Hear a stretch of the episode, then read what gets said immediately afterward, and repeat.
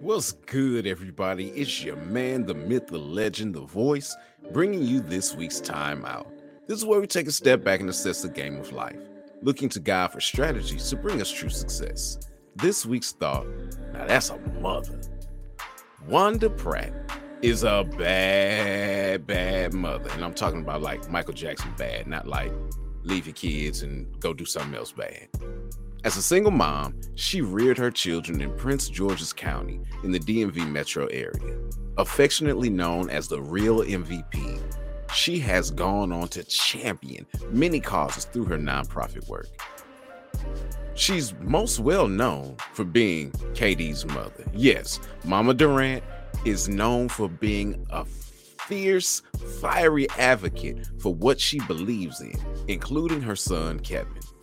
She allowed him to go to three different high schools before he went to college. I mean, I know that couldn't have been easy, but she made it happen. Not only did she challenge Stephen A. Smith over his critique of her son's approach to basketball, specifically where he chose to employ skills.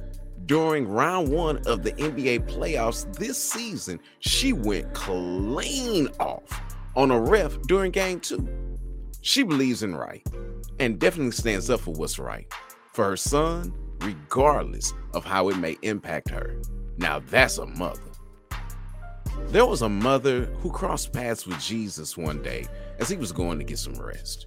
She cried out to Jesus, recognizing him as God and asking him to cast a demon out of her child. This woman was not Jewish, but she understood spiritual things.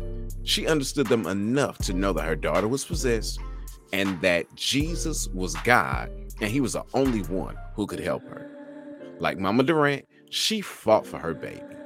And as Jesus ignored her and then flat out told her that what he had was for the children of God and not for her, she would not allow that to stop her. Even though he said it wouldn't be right to take what's theirs and give it to others, she kept pushing, kept going, knowing that Jesus could deliver this child and thus bring the mother peace. So she spoke of how the abundant blessings that God gave his children, how it impacted others.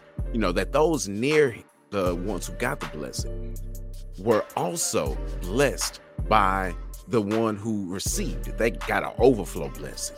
He commended her for her faith, granted her request. Now, again, that's a mother. Both mothers did all that they could do to ensure that their child had what they needed to be successful and let no excuse, no refusal stop them from getting what they needed. So here's the play ask in faith and keep asking God. Be determined. Don't give up. Above all, ask that His will be done. Doing so ensures that all your prayers will be answered. This timeout is dedicated to all the mothers all over the world. Thank you, thank you, thank you for the sacrifices you've made to make your children great. It's your man, The Voice, with this week's timeout.